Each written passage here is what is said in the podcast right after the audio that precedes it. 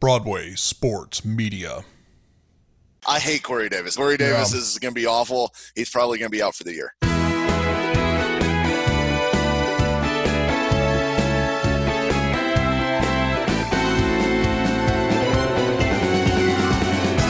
Welcome to Football and Other F-Words. I am your host, Michael Gillum, a k a. Mister Lebowski. I'm joined, as always, by Zach Lyons, who is rocking a lovely new green screen background that is a warthog off the Halo series with a, it looks like a bald eagle driving it. How are you doing, Zach?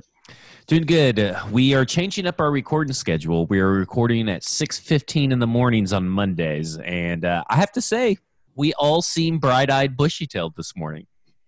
Yeah, that's only because I've poured P C P into my coffee. We're also joined by Mike Herndon, who was kind enough to get up early, although that now that he has a child, I'm sure he's already been up for a couple hours anyway. How you doing, Mike? Yeah, so I was actually late getting on because the feeding with uh, said child took longer than it normally does. He just was extra burpy this morning, but we're all good now and uh, and rolling. That's okay. I can relate to that. My feedings get burpy, so we are... Uh, we appreciate you tuning in as always. Uh, today, we're going to discuss the Nashville Predators and their wonderful, successful run through the Stanley Cup. Play- oh, I'm sorry. They're already out. By the time we recorded another podcast, they are no longer playing for your Stanley Cup hopes. So we're going to get in their ass a little bit.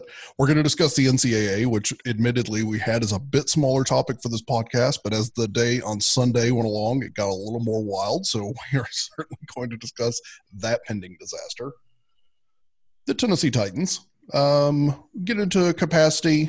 We're going to talk Corey Davis a little bit, who decided to have some, uh, so decided to have surgery. Like he had a choice. Uh, it, Vic Beasley finally showed up and, uh, got a couple of little topics to throw at you. So, gentlemen, good morning. Let's get right into it. The Nashville Predators are a fucking disaster. Thoughts? You sound so uh, N P R right now. I don't know if it's the early morning, but you sound you sound so reserved more than you normally are. I, you are right. There's there's kind of a touch. What drives me nuts about N P R is this. N P R can have a very serious subject and then come right back with their little, little like hot shot like we do at the beginning of our podcast where they're introducing topics, and the first topic will be, you're like, oh my God, is that really happening? And then the second one, you're like, how does that, how are you going to roll into that? I'll give you an example. It's like this morning on N P R, we're going to discuss the presidency and its inability to respond to the COVID virus. But beaver dams, are they the new homes for humans? Coming up next. This is N P R. No, but so anyways, I, actually part of it is because I live in a condo and I've got people who live on the other side of me, and I'm afraid that my office is actually the adjoining wall for my neighbor's bedroom. So I have no idea if he or she oh. wants to listen to this. But anyways, you're going to get full N P R Lebowski today. I love it. Uh, yeah, so the Predators kind of suck, right? I mean, there's no way around it. They underachieved, and they looked like – I get that people want to say that um, they they played with, I don't know, they that they they looked better on the ice than what that score dictated, right? Uh, I guess that's the best way to put it, is what people are saying. But I thought they looked like shit on the ice. Like, I don't see what everybody else is seeing. I saw a lot of sloppy puck work that I've never seen since for, out of the last six or seven years of watching a lot of hockey. Um, they were getting – the passes weren't crisp or anything. I, I thought they just looked like complete and utter shit the whole time, except for um, the shots that they made were pretty amazing, but they were so few and far between. The ones that actually went in the goal, like the no-look, and uh, Forsberg had a couple of outstanding goals. But for the most part, outside of the Jofa line – and even they had some stuff that I thought was shitty. I thought it was a complete and utter mess on the ice. I, I don't see any good that comes from this other than we may be able to get uh, the first that this pick that everybody's talking about, uh, Wiley Dufresne or whatever his name Lafreniere. Is. um, yeah, I, I don't think there is anything good to take away from this other than Jofa was maybe eighty percent Stanley Cup kind of Jofa line. I, I don't know. I mean, like, I, I don't see anything, any positives from it.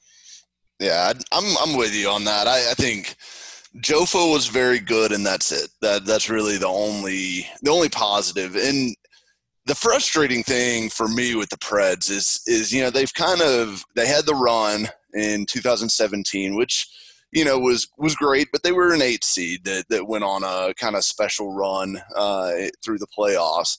And then the next season they followed up with the President's Trophy, and everyone's like, okay, this is this is a real contender now. This this is a team that's going to be around, and we've got the core locked in.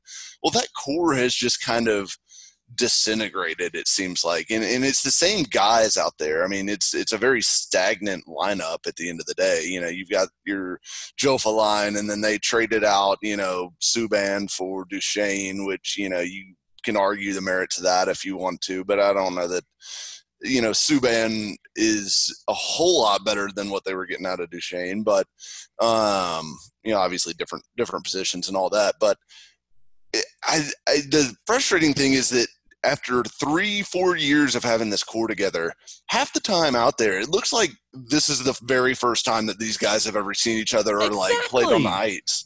Oh, I mean, my God. It, you are, that is, that's what I was trying to get at. I mean, you are so right. It looks like they played for the first time every time. They are it's like the they ice. Got introduced before the game, and they're like, oh, this is who you're going to be playing with today. I mean, I, they seem like they've got no anticipation of where each other's going to be. There's no chemistry, and it's, I mean, outside of Jofa, it's just a mess. And like, I'm glad I, I'm not crazy because, like, yeah. I'm I'm a very much, even though I've been watching hockey and been going to a bunch of the games, I'm very much a uh, I don't know all the rules. I don't know how I've watched this game for seven years and not picked up on one fucking rule.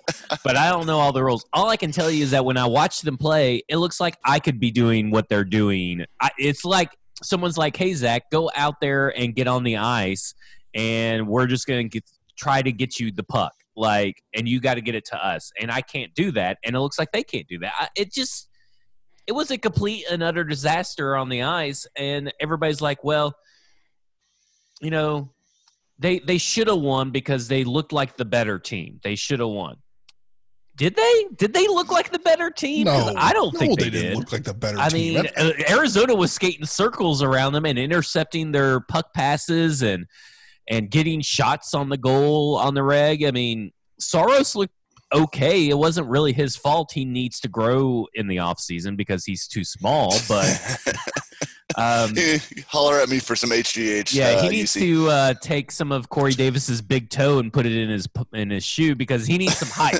This guy needs some height. But other than that, I think we look like complete and utter shit. Like, I don't see any po- – I, I really don't see any positives because even the Jofa line looked way out of sync for a good – too much. They looked too much out of sync for too too much time, in my opinion. Yeah, I – and you you just said it with the – there there's a, there's a segment of media and fans that want to try to point out, oh, well, the Predators did this well. Our loyal listener, Vin, V-Love, pointed out something on Twitter that, that was absolutely perfect for this, is that don't give you this shit that the Predators looked good in certain segments. They they just got – basically, they got a gentleman sweep, right? They got yeah. one win out of this, one against Arizona. With that. Arizona's best, like, highest scoring player from the regular season out for all of the games. He didn't play one one game. Well, and don't forget they just fired their head coach like two weeks before. The their G M. Game. Yeah, yeah. Yeah, they just fired their G M. Like, they're a total mess of a franchise. It's not like the Preds went out and lost to the Lightning or, uh, you know, some team that's really good right now.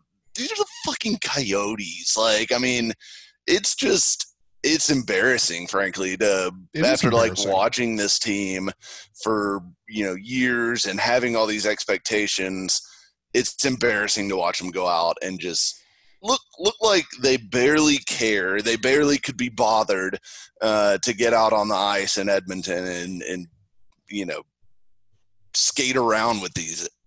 I, it's just I'm furious. You know what this reminds me of? The Rex Grossman Chicago Bears. They got to the Super Bowl, and then they turned out to be just another team that was an also-ran and could never get back, right? And this seems exactly like it. It seems like we got to the Stanley Cup and we that was our chance to win it, and it's going to be a while. I feel like it's going to be a while before we're b- back to being any kind of an elite hockey team, because we're stuck with this team for it feels like twenty years because of these contracts, and you're not going to be able to trade them away. I don't know if they're fully guaranteed or not. I mean, if they're not fully guaranteed, you need to be cutting some people, David Poile.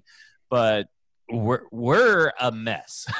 Like that, there we are the back of Lebowski's head, a mess. Uh, I mean, he's got exact, exactly I mean, what he, he is a wild mountain man, and it, this is a mess. And I am, I love hockey. I'll yeah, I'll go to the games because going to the games are awesome.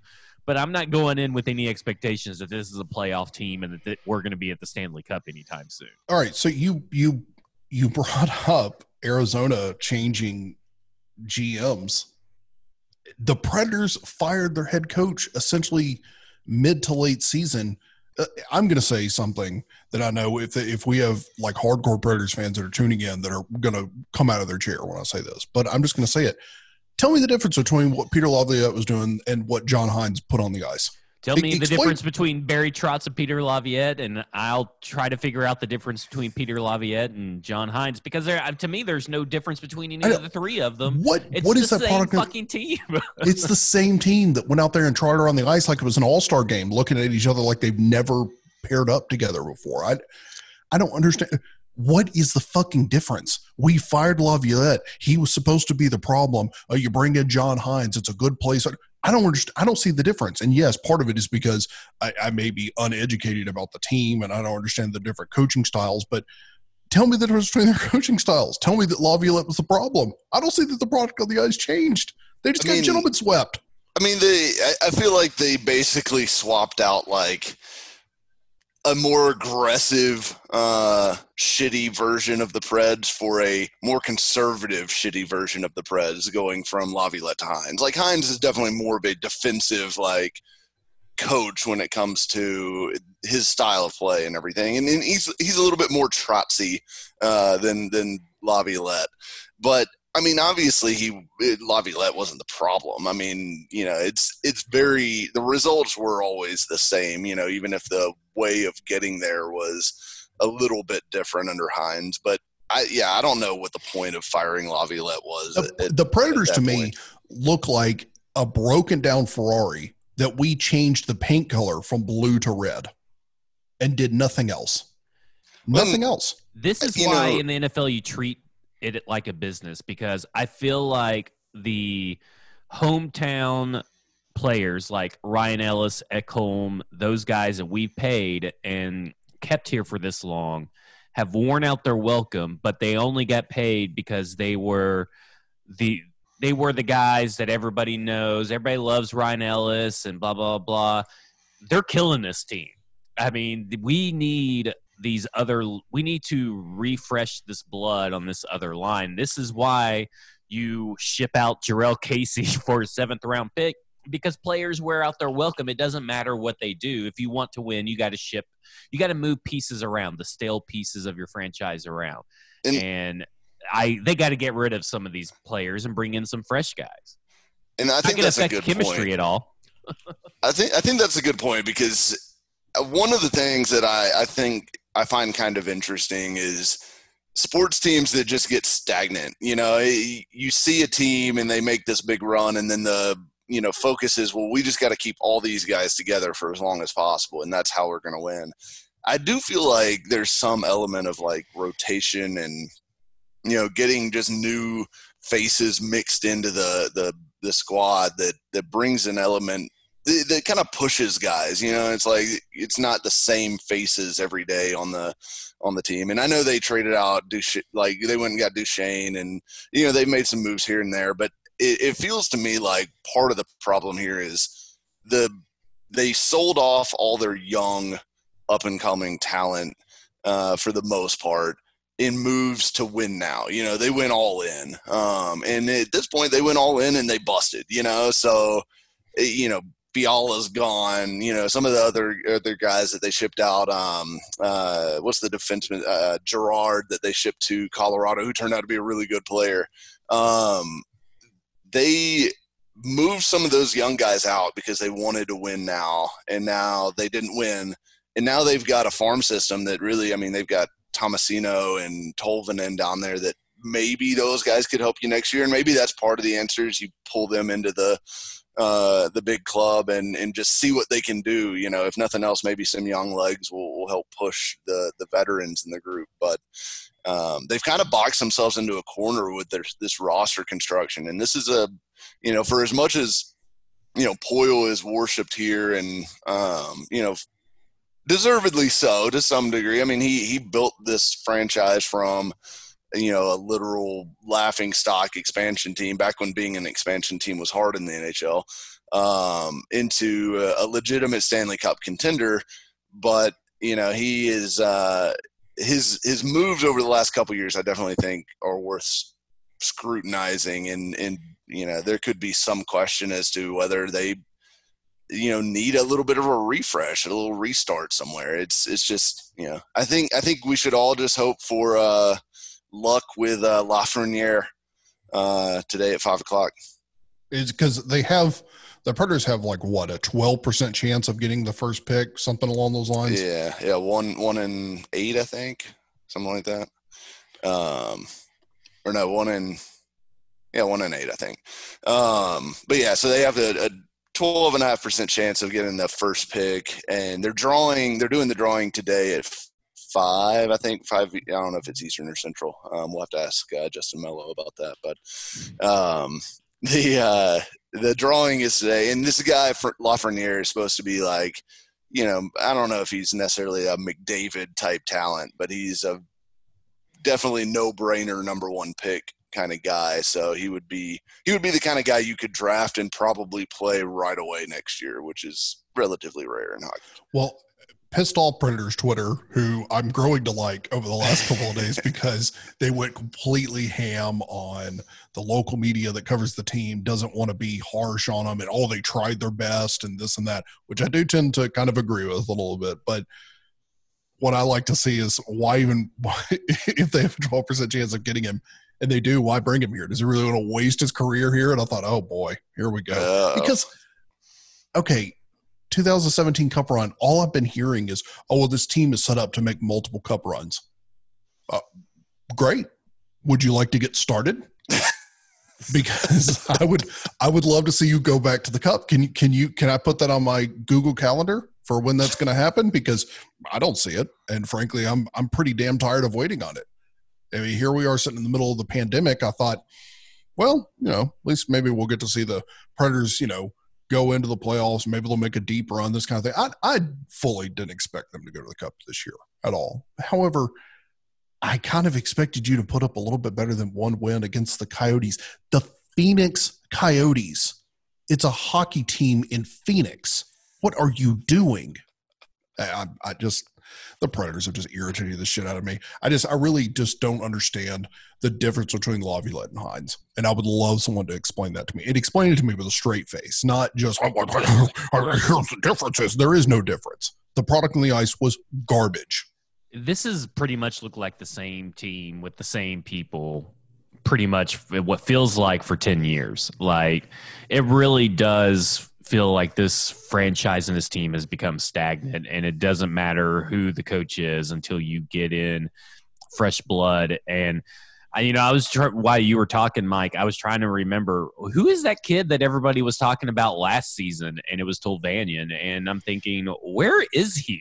Like, why is I mean, he not up here by now? Some of the, some of the bloom came off the Tolvanen rose, I think, a little bit when, you know, he kind of came up, He came up at some point during, I think, his rookie season, and yeah. he didn't do a ton. And then I think he struggled a little bit in the A H L uh, last year. And by most reports that I've read, it sounds like he was better this year, and so maybe he'll get a, a legit chance in camp next year. But, yeah, a guy like that would have been a huge difference maker if he had panned out to be the kind of like, you know, Patrick Laine, you know, scoring winger phenom that, that he was billed as uh, originally. But, yeah, it's just one of those things where all of those bets seem to be coming up short for the Preds, and, and there's just nothing – There's nothing exciting about the team at this point. You know, like, it's not his fault, but I'm so tired of seeing Craig Smith and guys like that. I mean, like, he's been here for forever, and he's done some good things. He's had some good seasons. But, like, I just feel like this team is so worn out. Like, it's just the, it's the same, like, twelve to sixteen guys, and then they just change the parts around those twelve to sixteen. And it's just, I don't know. I, I'm I'm kind of done with this core group of Preds. I you know keep keep Forsberg. He's a national treasure.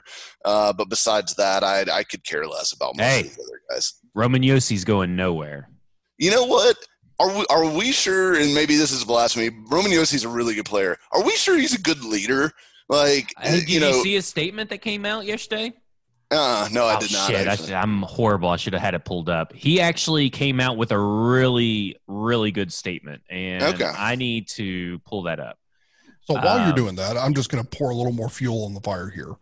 Um, Adam Vingan had tweeted out on August the second that returning since returning to the postseason in two thousand fifteen, the Predators have an oh and five record when losing game one in the playoffs. It's now oh and six. Someone else took that a little further and said that the Predators have an oh and eleven series record when losing game one in franchise history. You can't win the Stanley Cup if you can't, if you have to depend on winning game one every time. Yeah. Yeah, it's it shows a little bit of a lack of, I don't know, it, lack of Show- toughness maybe, or like mental fortitude. Uh, something like that. I feel like yeah, when you just strolling into just the playoffs, scratching every your time. Ass. Here's the statement that Roman Josi released on the uh, Nashville Predators Twitter Twitter account yesterday, or at least I saw it yesterday.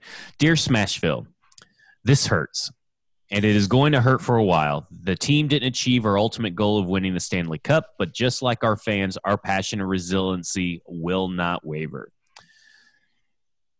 Uh, I feel like they misspelled waiver. Uh, we'll take a few days to reflect on the moments we've shared this past season, and more importantly, how our city came together and showed we're Smashville strong. On behalf of the entire team, thank you for the support you've given to our entire organization. We look forward to playing in front of you again, the best fans in all of sports, where we'll start a new chapter together in our quest for the Stanley Cup. See, I mean, yeah, it's generic, but he did, also didn't have to put it out, right? I'm glad he said something, but I I don't know. I guess where I'm coming from with that is, like, Shea Weber was the captain for for most of the, the Predators' big run, right? Like, when they were starting to build up and everything.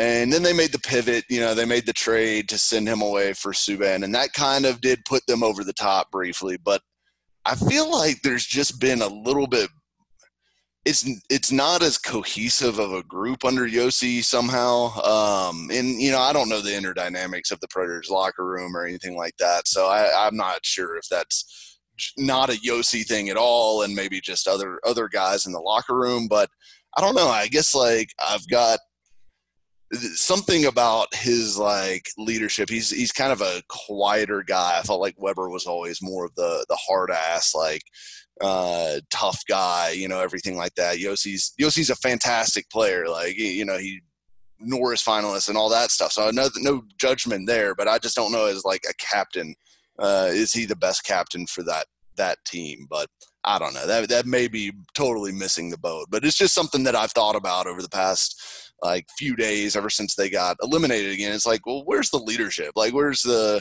where's the piss and vinegar when you go out and and you know, have a terrible game in game one, and, you know, where where do you rebound from that? I mean, you come out and you have one good game, and then you go back into your hole. You know, I, I just don't, I don't see the leadership from this team. Well, let's transition from one dumpster fire that has fully sank under the surface of the ocean to another dumpster fire that appears to be on its way to the bottom of the ocean right now, the N C double A and the Sunday they just had. So. Ugh. It started, and correct me if I'm wrong, it seems like it started Saturday night, Sunday morning, with the Big Ten leadership was getting together and discussing whether or not they should even play. And by the time I logged back in to social media on Sunday evening, it had already it was full into the leaders of the Power Five had gotten together and were deciding imminently to to end the season or end the hopes of college football and fall sports is what it looks like completely. So I guess let me let me start with the obvious. What the fuck happened in forty-eight hours when the S E C came out and rolled out a schedule on Friday, and a lot of S E C fans were getting up in arms because, oh, we've got to play so-and-so. Look how awful Missouri's schedule is. Those what happened in forty-eight hours? Those U T fans were not very and, happy. Yeah, I even saw like prominent members of Vols Twitter like saying, I'm not even going to read Vols Twitter anymore because I'm tired of it. So what the fuck happened here? I'm going to get to the obvious later of players putting, you know, statements out on Twitter, but let's just start from the beginning. Like, how do you fuck this up from the beginning? How do you tease schedules and then all of a sudden you're, it's leaked that you're part of this group led by the Big Ten that you're thinking about canceling fall sports? Well, I think it, I think it falls onto the shoulder of the N C double A really has no power, and the Power Five conferences decided they were not going to get together, and these commissioners were not going to hammer out a smart plan. To each their own is what they were pretty much going to do. You handle your conference, we'll handle our conference, stuff like that. That's stupid. And that lack of organization and cohesion really has opened up the door for players to have more of a voice, right? They, they've been growing a voice, been trying and trying and trying, and this lack of cohesion from those that are the figureheads really has let them put that foot in the door. And I know that the midday guys, they think that the Big Ten handled it the best because they were starting early, which gives them more time to um, – gives them more time to have uh, – if they start early and something happens with the virus, they have, you know, extra weeks towards the end of the schedule. Well, they they were starting too early. That's the problem. And the S E C and the Big twelve are starting later. So now you got the Big Ten coming in, and supposedly under the guise of, well, we're afraid of our – afraid for the health of our players – even though that a lot of the Big Ten's players have came out and said they're comfortable with the protocols in place at their particular schools, the commissioner is trying to rally the other Power Five conferences to get the season canceled. And a Power Five athletic director texted Matt Hayes on Twitter, and he put out this statement: "You and your colleagues are chasing the wrong story. The virus alone is enough to stop the season," which probably it isn't. I disagree. But presidents are terrified of players organizing. It's the paradigm shift to change amateur sports. You potentially lose one season with a virus. You lose the entire framework of your mission statement with players organizing. They need time to figure out how to attack it. Now, whether this is just the Big Ten overblowing the players unionizing and all this stuff and all, all this crap, or they just really just fucked up and they want to cancel it, we don't really know. But we know the Big Ten is driving this bus, and putting their sources are the ones putting out and talking to all these people and saying that the college football's gonna season's gonna get canceled, blah, blah. And then we see the players step up, and Trevor Lawrence puts out this really great thread. And to me, he's talking about, you know, if we don't play, players go back home to their communities, and there's a bunch of players who come from, you know, poor areas of the um, of the United States, and they're not going to be any. They're probably worse off there than they are at college, where there's doctors and protocols and all this stuff. It's a mess, and it all comes down to the fact that nobody's on the same page out of these Power Five commissioners.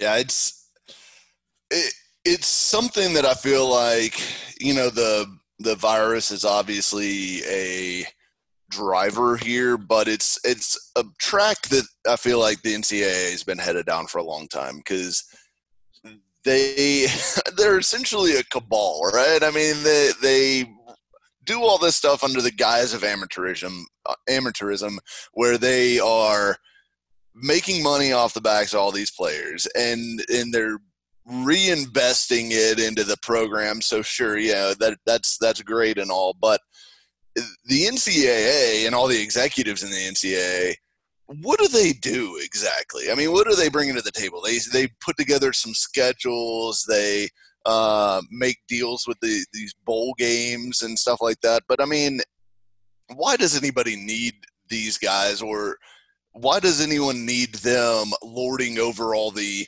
you know, amateurism rules? Like, that's that's what I think this all kind of comes back to, is players realizing that they've got a platform, A, and then B, the power um, to speak out and go after what they want out of college athletics. And so um, I do think that is kind of like the bigger underlying issue here. But it, to me, it just, it sucks that if we don't have college football this fall, um, you know, that, that personally for me is frustrating. Like, obviously I would love to be watching it, but I think Trevor Lawrence's point is a good one. I mean, and it seems like a lot of the players were, were making the same point. You know, these schools, for better or worse, especially the Power Five schools, they have top-notch medical care. Um, you know, they're, they're in a university, and, you know, obviously, you know, when I was in college, you know, you, the university is like a bubble in itself, right? I mean, you don't interact with a whole lot of people that are not, you know, going to school there whenever you're in school at a college. So, like, if it was managed correctly, you could, I think, put together some sort of safe protocols to play football. Like, having students on campus is certainly – just as dangerous or more dangerous to me than playing a football game, right? I mean, they, like what once they're on campus, which a lot of these schools are open or are going to have students on campus this fall, uh, once they're on campus, what's the difference in letting them play football games? I guess is that's that's where it comes down to me, is like, why do we have to cancel the football season if we're not canceling classes? Right. Oh, you, no, you're you're one hundred percent correct, because – here's the, the inherent problem with exactly what you were just going into about if you're just going to let them open on campus, what's the harm in letting them play sports? Because we are talking about college students. I mean, think about how you were in college. It, it doesn't oh, matter boy. where you went to school. You found a way to party. You found a way to do anything but social distancing. So it, what do you think that players and student athletes, you know, the N C double A's favorite phrase, are going to do Monday through Friday? Yeah. There's How do you going think to they're going to fill that time when they were practicing and getting ready for games and stuff yeah, like that? They're not going to quarantine themselves in dorm rooms and apartments and all that. The, what? The, yeah. They're going to quarantine themselves at buck wild ass parties. I mean, let's just be realistic here. So to go back to what you were saying, this is worst case scenario for the N C double A. This is actually the perfect storm building in front of their eyes, because it's finally exposing the N C double A, as if any more exposing needed to be done, but it finally exposes the N C double A that they have zero power. And this is all but going to lead to athletes probably finally formally organizing and forming a union, because you're exactly right.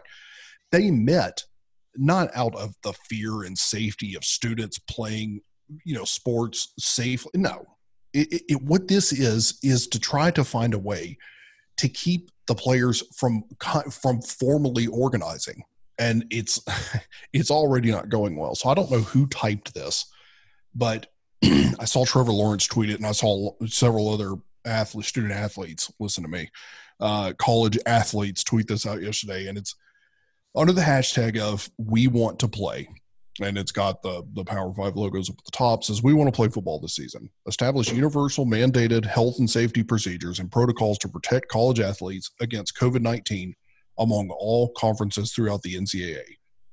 Give players the opportunity to opt out and respect their decision. Guarantee eligibility, whether a player chooses to play the season or not. We want to use our voices to establish open communication, trust between players and officials, ultimately created ultimately create College Football Players Association." There you go, right there. I mean, it says it right there towards the end. "Representative of the players of all Power Five conferences." So I don't know who created this document, but a lot of athletes started sharing it. So you could see that they obviously buy into the sentimentality, but There it is right there in writing. And this is exactly what the N C double A did not want, which was student athletes organizing to demand a say at the table. And I completely agree with them. You've got the leaders, quote unquote, of the Power Five deciding these guys can't play. When are the players going to have a say-so about their own damn bodies? Trevor Lawrence is a perfect example of this. He stands to lose a lot if he doesn't play because he this is his senior year. Am I correct in that, or is it junior? I think it's his junior year, but this is this will be his last year either way. Right. So this is his last opportunity to show that, you know, what kind of what his draft stock needs to be, correct? So yep. You have several other guys, lots of other guys who play football that that need this to jump. And so they have no control of their amateurism. They're playing under a system which the leadership of is a complete farce and does not want these athletes to have control of their own image and to form a union. And there it is. Well, this is, speaking of unions and stuff, uh, Alice Jessup at on Twitter at Ruling Sports. Uh, Mitchell's brother actually shared this, which the, this is the one time that Mitchell's brother is actually very useful. Um, but apparently the National Labor uh, Relations Board ruled that the, the Northwestern back in twenty fourteen, Northwestern football players tried to file a petition to unionize. They're, they're football players on scholarship.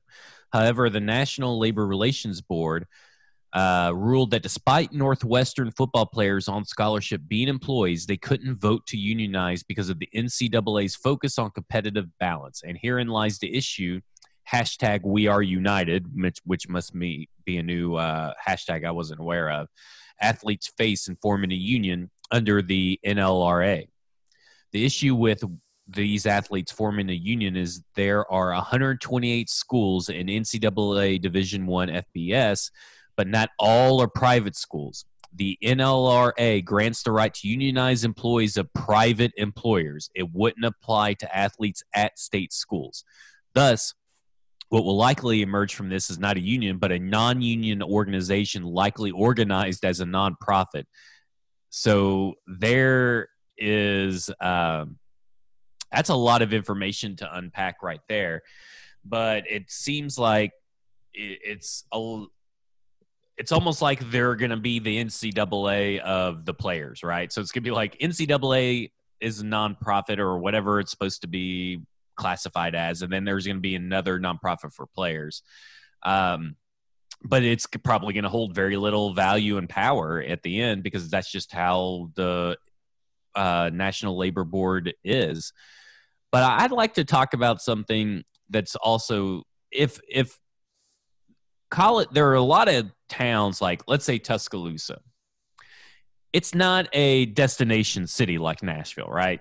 So if, like, Vanderbilt cancels football, Nashville's not going to feel the heat from Van- Vanderbilt, you know, missing out on certain, you know, uh, uh, Nashville won't tourists. Yeah, Nashville won't notice. Tuscaloosa yeah, is going to feel it. Could close on West End and have yeah. a bigger impact. But towns like Tuscaloosa and Auburn will definitely feel the hurt from no football, no sports.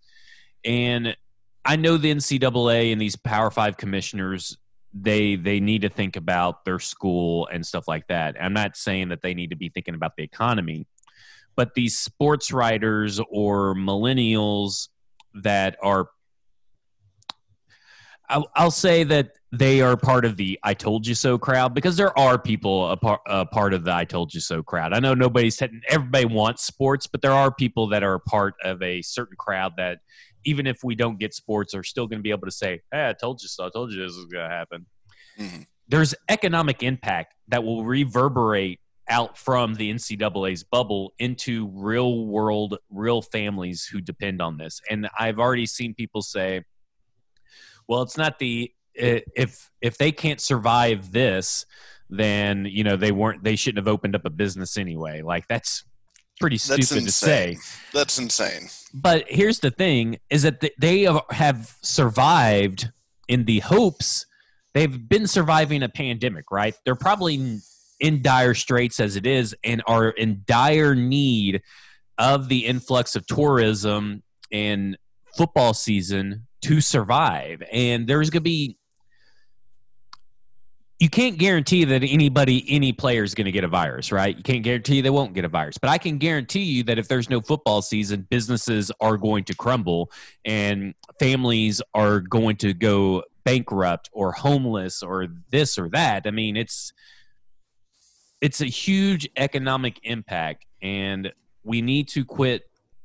As a society, we need to start thinking about a little bit about the big picture of what canceling a season means to, you know, Bobby Sue, who owns this, uh, you know, bar on the square of Toomer Square that needs this to stay open, and they need it for their livelihood. I mean, it, there's, there's, there's a, yes, there is health in the, of the student athletes, but there's also the health of the city that some of these colleges reside. And there's also other people who depend on this. I mean, there's a lot of, there's a lot of working parts, and it's a fine line to walk between, you know, health of people versus the, and we've been trying to walk it since March, but the health of health of the business and the health of the health of the economy and the health of the, the citizens. It's a fine oh, and, line. And- And and there's no easy answer, but I mean, you know,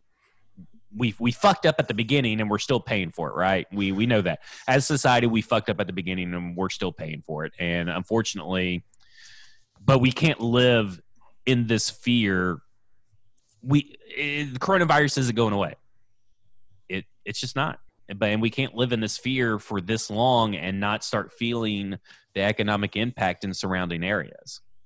So I don't to, and, and I hate to sideline this issue because it's not an easy one to sideline, but without getting to a debate of the coronavirus and, and people's health in general, the point you were making about small businesses are going to suffer from this is really what pains me the most. And it, what to make a very shitty comparison, I don't think there's anyone out there that that disagrees that if the federal government had a better response to the coronavirus up front, we wouldn't be in this position.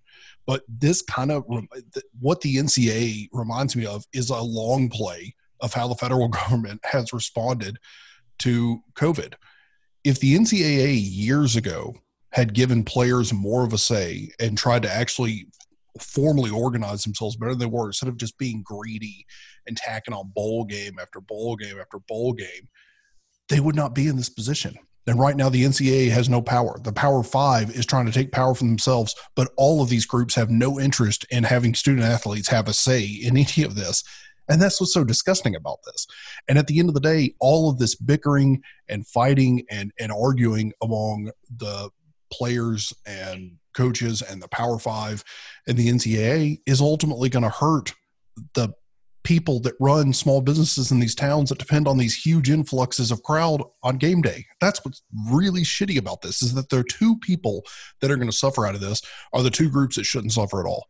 The student athlete, especially the one who's got to go back to a pretty shitty situation at home, and the local businesses that depend on this thriving extra economy that comes flooding in on Saturdays. And that's where we're at. Yep. We talked about how baseball needs to evolve before it dies. And we we really trashed how baseball handled this whole bubble negotiation with the players and the owners. N C double A is doing it ten times worse right now, in my opinion. But they need to evolve. They need – they apparently will have to let the players unionize to get – for the players to legally get a union.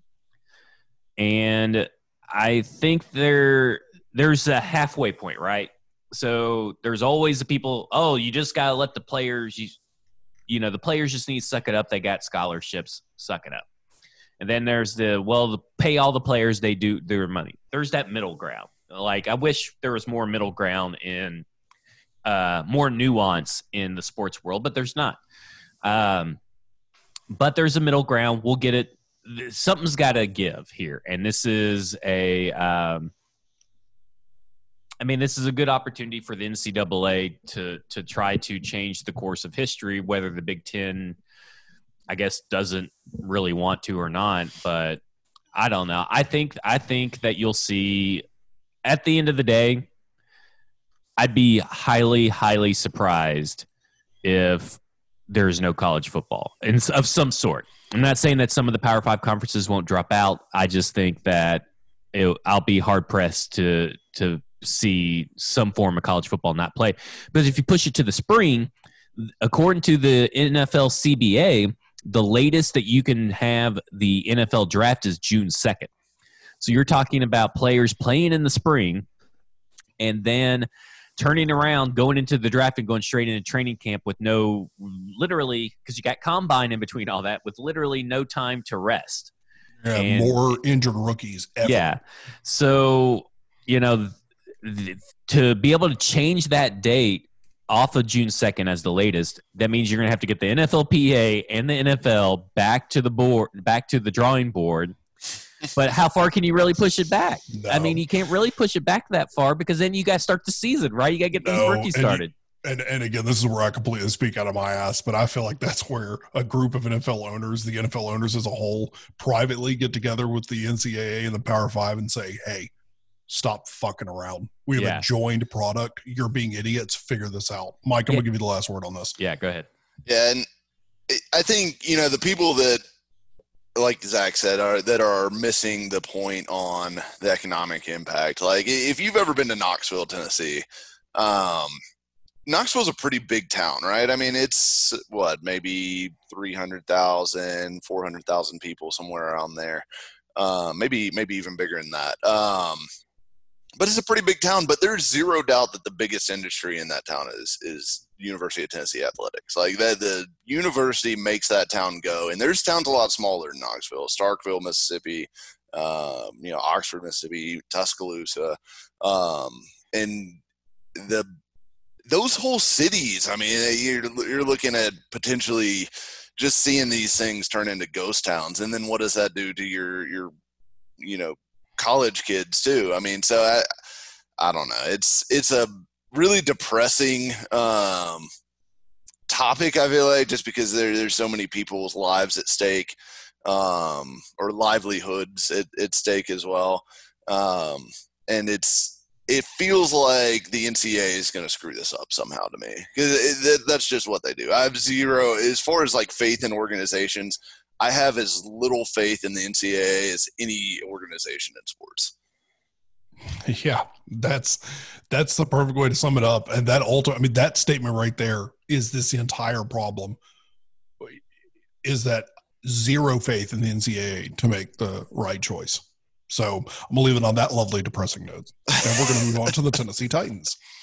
So a couple of pieces of Titans news. Obviously, uh, Vic Beasley finally decided to show up, strolled into work, oh, about what, ten days late? Was that the final count? Yeah, ten days. ten, ten days late. Um, Thanks for so, showing up, Vic.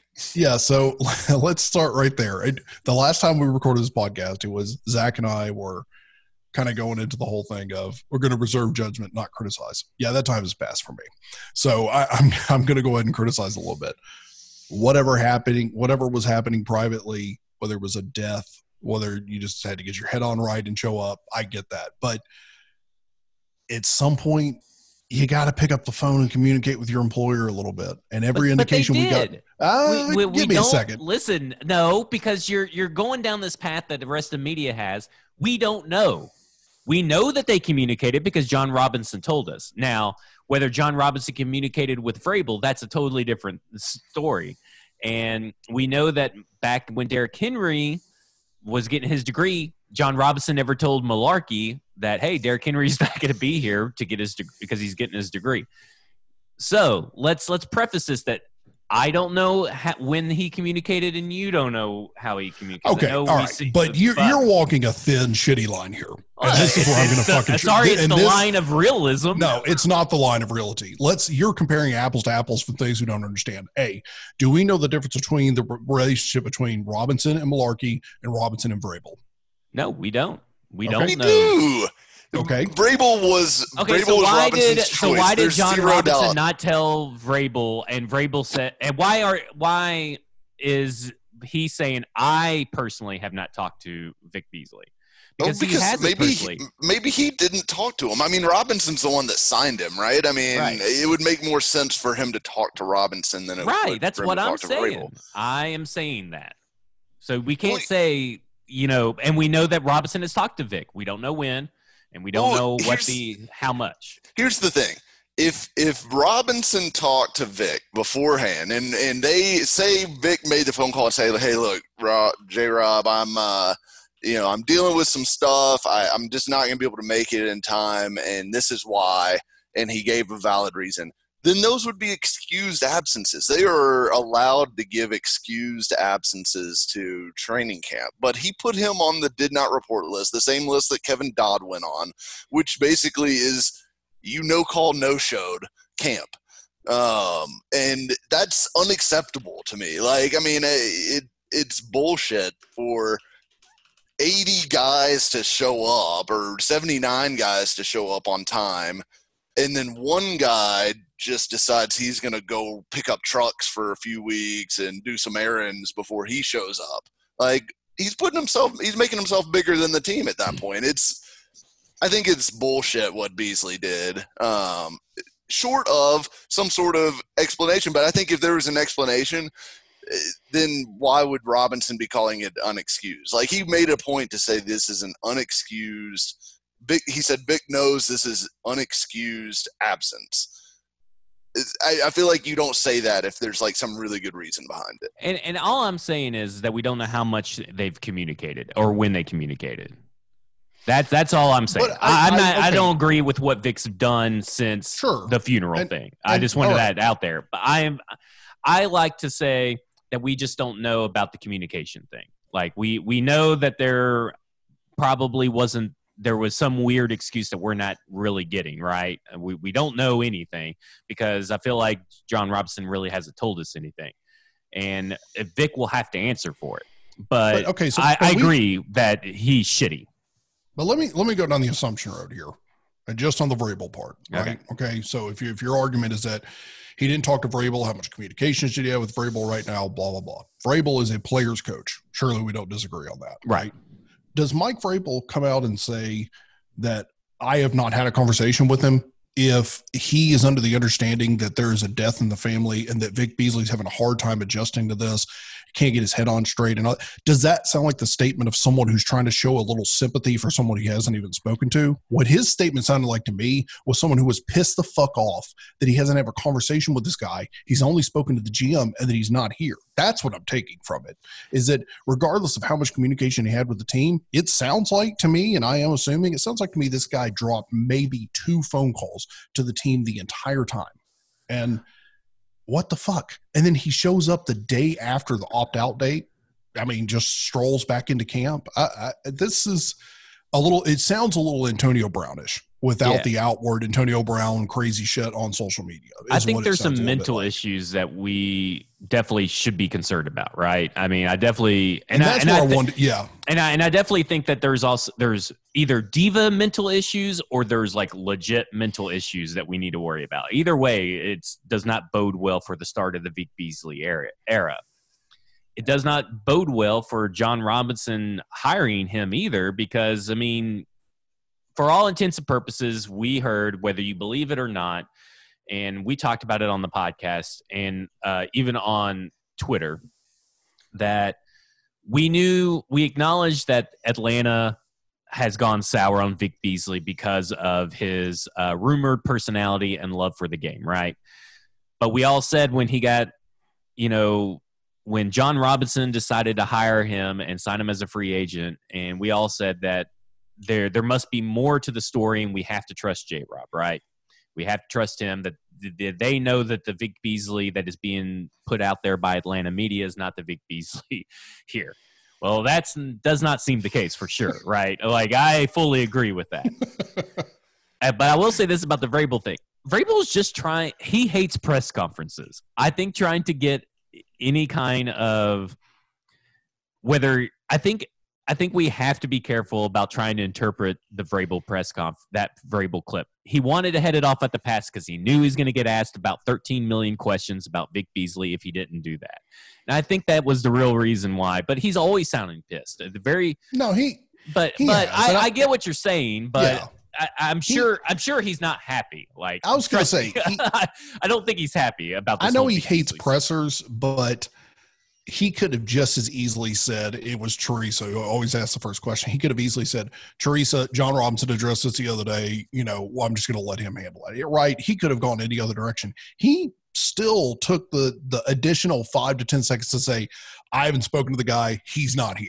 Right. But see, it, even if Teresa, he said that to Teresa, you know, you know, Paul was going to ask questions anyway. Well, but, and, but and you're exactly right. And to, to the defense of us, Vrabel knows those questions are coming too. And yeah. he could have just said, no, look, I'm, I'm sorry, I've already answered that. Robinson answered it the other day. I'm going to default you to him. Um, that, that's true. Mike, I mean, Mike, I'm, I'm, I'm give Mike the last word on, on Vic Beasley before we talk about Corey Davis and toes. So before we get into toe meat, um, Beasley, I'm, I'm excited about the possibility of Beasley still. Like, so I, I know he's, a lot of people have soured on him, and I fairly so, and I've soured on him a bit too. You know, I, I guess my the ceiling uh, for what he could be, I think, in my opinion, has lowered a bit, right? Like, you know, I, I, in the back of my mind, I think there was always the possibility that, hey, maybe he just needed to get out of Atlanta, maybe he just needed a fresh start. And playing for a guy like Vrabel, maybe he unlocks something. And, like, there's never been any doubt about Vic Beasley's physical talent.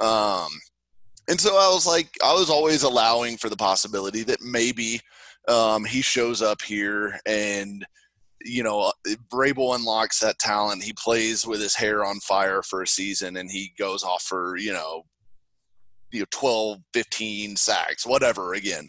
Um, because we know that's possible, right? I mean, we've seen him do it before.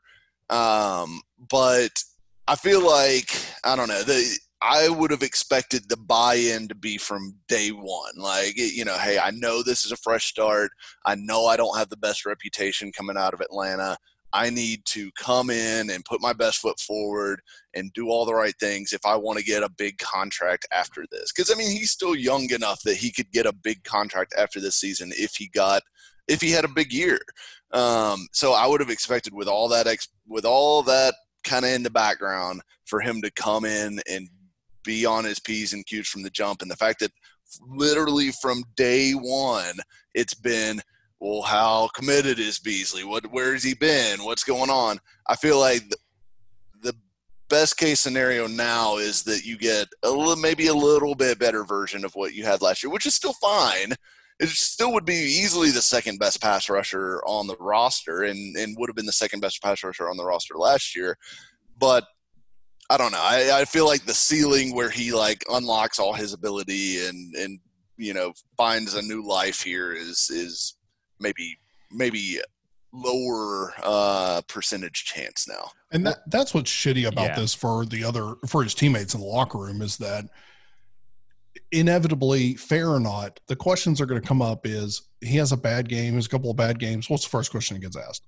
What? Okay, well, you know, does this draw focus away from the fact that Vic Beasley didn't report to camp on time? And how much of this is because Vic Beasley didn't report to camp on time? And what was really going on in the offseason?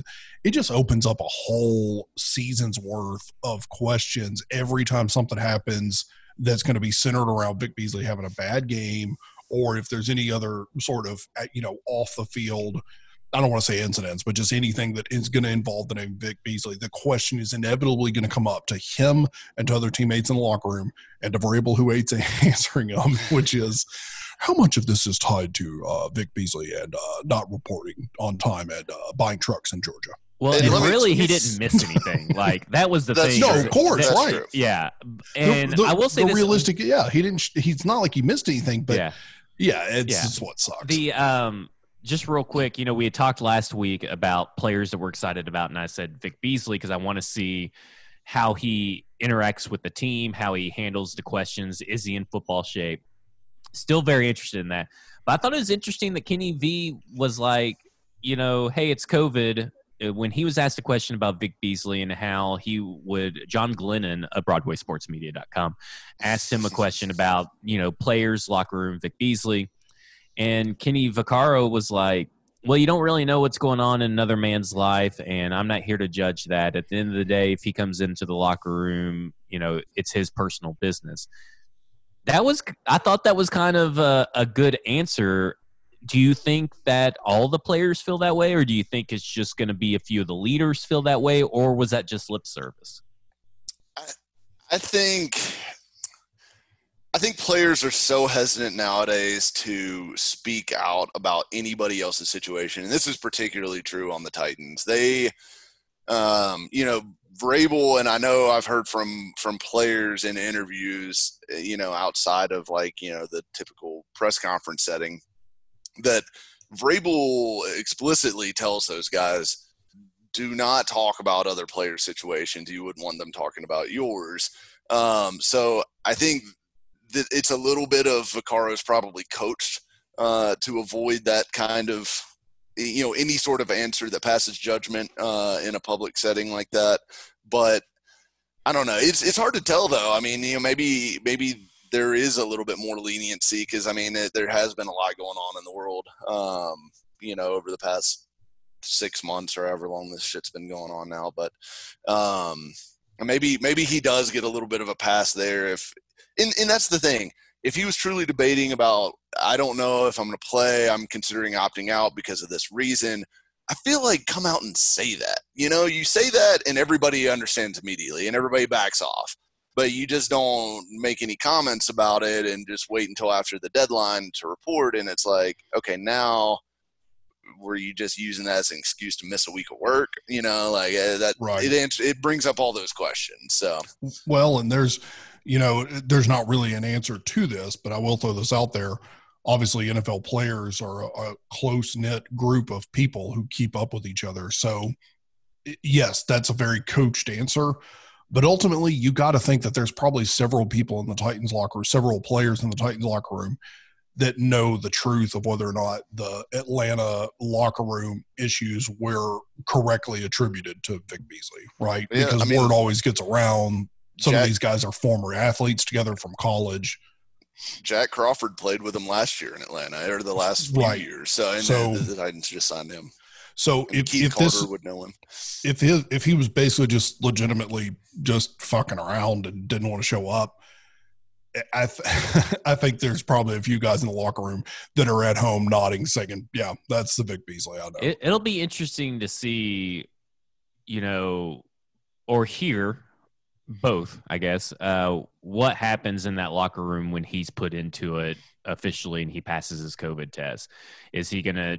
Is there going to be a players-only meeting, or is he going to stand up in front of the locker room? And how is he going to handle the questions? Because eventually he's going to have to be made available to the media, right? How is he going to handle those questions? Pretty soon, I think. Yeah. It, at some point, and, you know, I, I get a lot of people that disagree with me, but at some point the Titans media group or whoever's in charge of P R and all that stuff has got to has got to give us some information.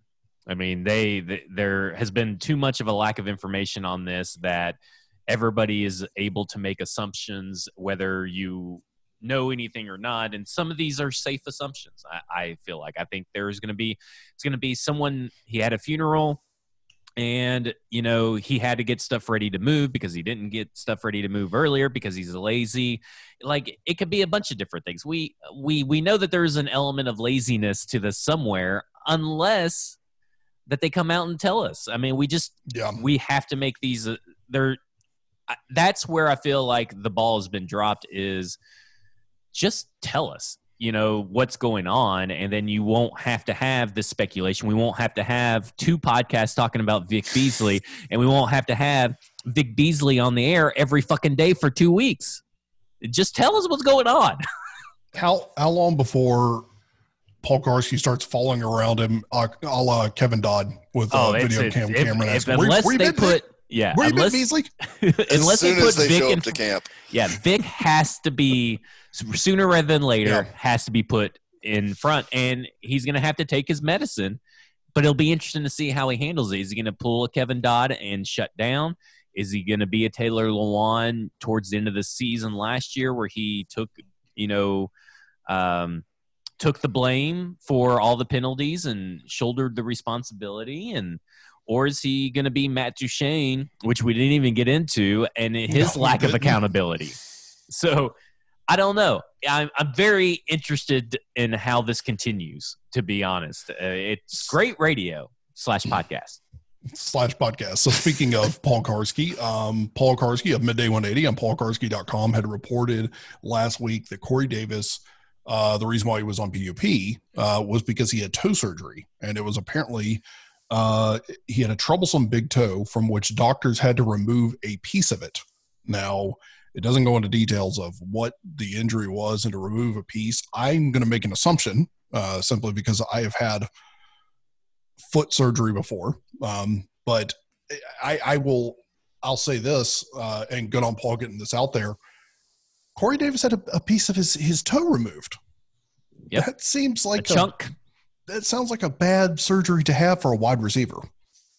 Well, so Koharski's piece on it said you kind of referred to it as a troublesome toe, um, and I we know for from Bussin' with the Boys uh, when Lawan dropped it, um, and uh, you know I know he's, he has said that Vrabel has spoken to him about the the situation uh, since, but uh, Lawan told us that Corey Davis played a chunk of last season with turf toe, so we know he had toe issues last season. So I'm guessing it's something related to that injury, um, that maybe it was just not going to heal properly or, or something along those lines. I'm no toe uh, expert necessarily, but um, I do have ten of them. And uh, I, really I, I would say I would say that ha- that having uh, all ten of your toes feeling pretty good is very important for a wide receiver. So, I mean, if you want, uh, you know, a – a rosy outlook on Corey Davis's twenty twenty, it might be that, hey, if this has really been bothering him for a while, maybe this uh, this kind of gets him back to square one and back to uh, a healthy guy. It sounded like it was not a situation where it was going to be any threat to his season um, as far as availability goes. The, Zach, do you want to dip your toe in the water here? Yeah, I would like to dip dip my toe. Um, the turf toe is a sprain of the big toe joint. So that is what it is. It's a it's a sprain.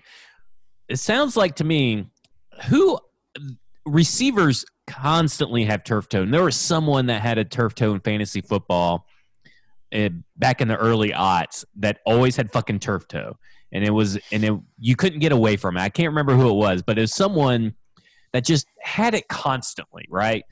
And so. It's a pain. You can play through it for the most part, but it is a pain, and it inhibits your ability to stop on a dime, this, that. So the fact that like- he's got surgery should be a good sign, like Mike said, a good outlook. And I'm I'm all for the Corey Davis uh, renaissance in twenty twenty. I don't I know if like- you can have a renaissance if you never had a birth or a rebirth, if you've never had the actual birth. But, you know. He wasn't born? Well, I mean, what, know, did he just appear? Sort of good. He wasn't. You know, do you want a spicy hot take? Yeah. Yes. Flaming. I think Corey Davis leads the Titans in receiving this year. Love it. That is very spicy. Are you are you drafting Corey Davis in fantasy football? I will if he's available for me. Yeah. Yeah, but not to give oh, anything boy. away for our uh, T P L listeners. I hate Corey Davis. No, never mind. never mind. I hate Corey Davis. Corey Davis yeah. is going to be awful. He's probably going to be out for the year. that's that's wonderful. I so no, I clip I, that I, off. By the way, I, I just like Don't a piece of dare. Toe. But so I, I'm with Zach. I'm I'm hopeful that if if you had surgery, that hopefully that puts the issue to bed. You know, when I think of turf toe, I think of Steve McNair. I feel like he had that listed every single year on his injury report was turf toe. So yeah, um, that might that might have been there's yeah. I, Eddie George had turf toe a lot too. Oh yeah, yeah. yeah. I mean, people people got the turf toe. Yeah. Got the turf. Got, medical medical science has progressed though, where you can cure the turf toe by taking a chunk of your big toe off. Just yeah. get that part out of there. That's, yeah. So I'm gonna I'm I'm gonna throw it to you and Mike for a little training cramp cramp training cramp training crap. Training Drink camp. Gatorade for those. Little pickle juice. We'll take those training cramps right out. Uh, I'm going to throw it to you and, uh, and and Mike for a little training camp preview for the Tennessee Titans, and then we'll close this up. Okay. Here is my preview for training camp. It's going to happen. that's about it. I mean, there's yeah. really nothing to t- talk about because we don't know really the full extent of the access that we're going to get. You can't really go and see anything. Um, I mean, I'm ex- I'm excited to see the pro- hear, I guess, about the progression of Logan Woodside as number two. Um, this would have been a great preseason, though. Ugh. I am. I mean, Cole McDonald in the preseason would just been so much fun, and these Ugh. these undrafted free agent wide receivers would have been fun to watch. Of all the preseasons to get canceled, yeah. it just had to be this one. But you know, there's not much that we're going to be able to see, do, take away. I think that we saw with the cuts that they made that they're they they themselves are anxious to see the undrafted free agents, right? Yep. And they know what they saw in Monty Bledsoe, and they, they cut him. Doesn't mean that Monty Bledsoe can't come back. It just means that they are making the room to see what these undrafted free agents look like. You know, it's training camp. No, and we don't get to see Cole McDonald regularly. Like that's that's it's. Depressing. I'm heartbroken. I guess I'm just heartbroken. It's very sad, and I mean, and even Woodside, like. Can we not go and trade out like one of those like Matt Castle, Alex Tanny uh, preseasons for this one where we get Woodside and, and McDonald? Like, I mean, Woodside was really good in preseason last year. Um, and, you know, obviously there's a lot of curiosity as to what he might look like considering he could be and is likely uh, right now the the number two quarterback on the roster. Um, and I think I do think they end up keeping three quarterbacks, by the way, on the Ooh, roster. Because that's spicy. Because I think with COVID, I almost, if I was the Titans, I would a I, I would want as many quarterbacks that know my offense in the building as possible, just in case something happens. And you almost consider like a designated survivor kind of situation where like, cause it, the worst thing that can happen is your quarterback room all gets COVID. Right. And then you have no quarterbacks and like, what do you do? You just sign a guy off the street and plug him in that week. I mean, what, what happens if uh, Ryan Tannehill, Logan Woodside, and you know, if, if you only had two quarterbacks, what if both of those guys were, were hanging out all week and then they both test positive on Friday before a game? Like, you just sign Case Keenum and put him in on Sunday and tell him to draw stuff up in the huddle. Like, it'd be a total disaster. So you could keep one guy separated. Like, I mean, maybe you even put like a part, like physical partition in the meeting room to where they are never, ever with like in the same physical breathing area. Right. And just N H L penalty boxes installed and all. Exactly. Yes. Yeah. So like you'll have like a plexiglass, plexiglass penalty box that you put Cole McDonald in, or maybe it's Woodside if you know you want him to be the number two, uh, and then you keep him completely separated and isolated. Like you do not, like even on the practice field, like he's working with the twos, he's never with Tannehill. Um, I don't know. I think you got to consider scenarios like that this year because some team is going to get screwed by a quarterback testing positive at some point. Like even if it's a false positive, some team's going to get hosed by this thing. Are you comfortable with Logan Woodside as the number two? You know, comfortable would be strong because we've never, ever seen him play a regular season N F L game. I don't know how anyone could truly be comfortable with him, but I guess I'm probably more comfortable than, than some others um, just because I did like what I saw from him in the preseason. It's just the preseason, but the coaches seem to like him a lot too. And, and I do feel like Vrabel has earned some benefit of the doubt when it comes to player evaluation and, and kind of knowing what he's getting from guys. And if he's pretty confident in Woodside, which it seems like he is, that gives him a little bit of confidence. He got an off-season award. Logan Woodside. They, they, let me, let me say, the coaches have made it very clear. They absolutely love this kid. Like, personality-wise, work ethic-wise, they love this kid. Um, now, he's a little bit smaller, undersized. Like, I don't think he's got the big arm that Tannehill has. I don't know if he's got a long-term future as an N F L starter, but I, you could see a possible scenario where he turns out to be like a Case Keenum level guy that's like maybe a, a high-end backup or borderline starter for a bad team kind of situation. I think that there's that ceiling there for him. Um, you know, I don't know if he's there right now. I, I certainly wouldn't say he's there at the moment, but I, I do think they like him on an awful lot, but um, moving off of the quarterback thing, I'm, I'm I think the most interesting thing from camp or is going to be two things. It's going to be what happens at right tackle, and let me just talk a little bit about that picture of Isaiah Wilson that the team put out uh, this past weekend. I'm sorry, do you mean God. That apartment building that was wearing a Titans jersey? My God. This guy is is legit like he's legitimately just a fridge or refrigerator. He is thick. He's the same size at the top as he is at the bottom. There's no big belly sticking out, and he's wearing a size fifty-six N F L jersey. I zoomed in and looked at the tag, and it looks like he's shopping at Baby Gap. Like, it is like hugging his shoulders. He's barely fitting in it. It's it's triple X L.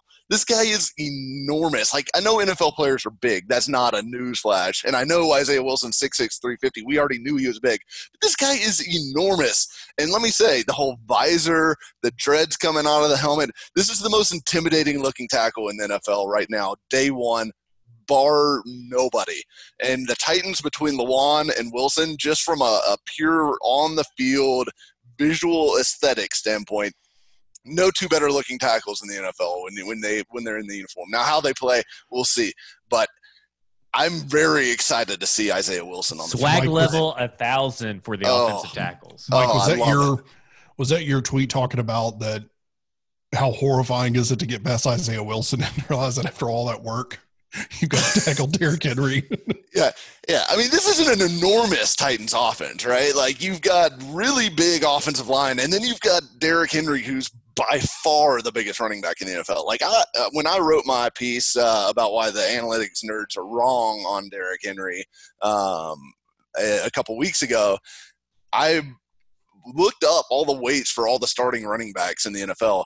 It, Derrick Henry outweighs the next heaviest running back by almost twenty pounds. I mean, he is like in a class by himself from a size standpoint. And then you've got this guy, Isaiah Wilson, added to what was already a pretty big offensive line. And, and then you've got A J Brown, who's a monster of a receiver, and Corey Davis, who's a big receiver. It's, this is just a big, physical, nasty football team. And I can't wait to see this group in action, because I, I think, and we did um, a little, a little taste, a little taste behind the scenes. Uh, the guys did, uh, Justin Graver and Justin Mello did Tape with a Titan with Roger Saffold. Uh, they, they've, they've got it in the books. It's, it's going to be coming out soon.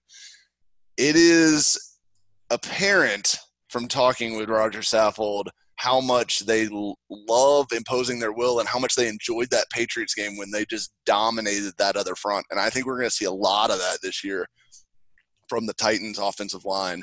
And uh, I'm excited to see it. I'm I'm excited for some, like, I, I think you could get an even better version of what we saw last year from this offense, honestly. Did you just drop a little Broadway Sports Media, little little teaser there? There's a little nugget in there. Yeah. A little, little, nugget? little nugget for the little listeners of the pod.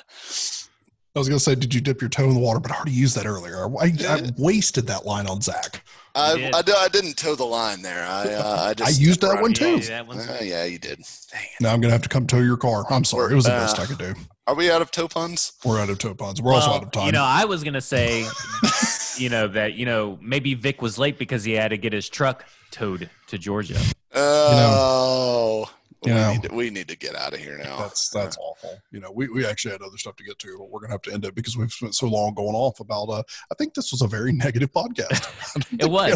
But sometimes those are what people like the most, is to hear the, the actual like negative side of things. We finished weekend. with some positivity, though. Yeah. We yeah. did. We talked about Isaiah Wilson and that skyscraper they put a jersey on. Just so. stuffing himself into a size triple X L jersey. It looks like me trying to find a college polo. So that is uh, that's the end of our show. We appreciate you tuning in as always. You all are great fans, and we love you very, very much, especially you. Yes, I'm talking to you.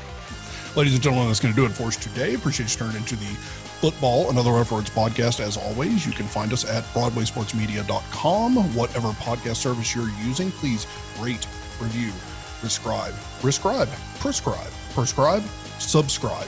Please tell your friends and family that you listen to us and how much you like us, and leave us a comment if you do. And if you don't, please leave that comment too, because we really like reading your hate. For myself, Zach Lyons, and Mike Herndon, you have just been after.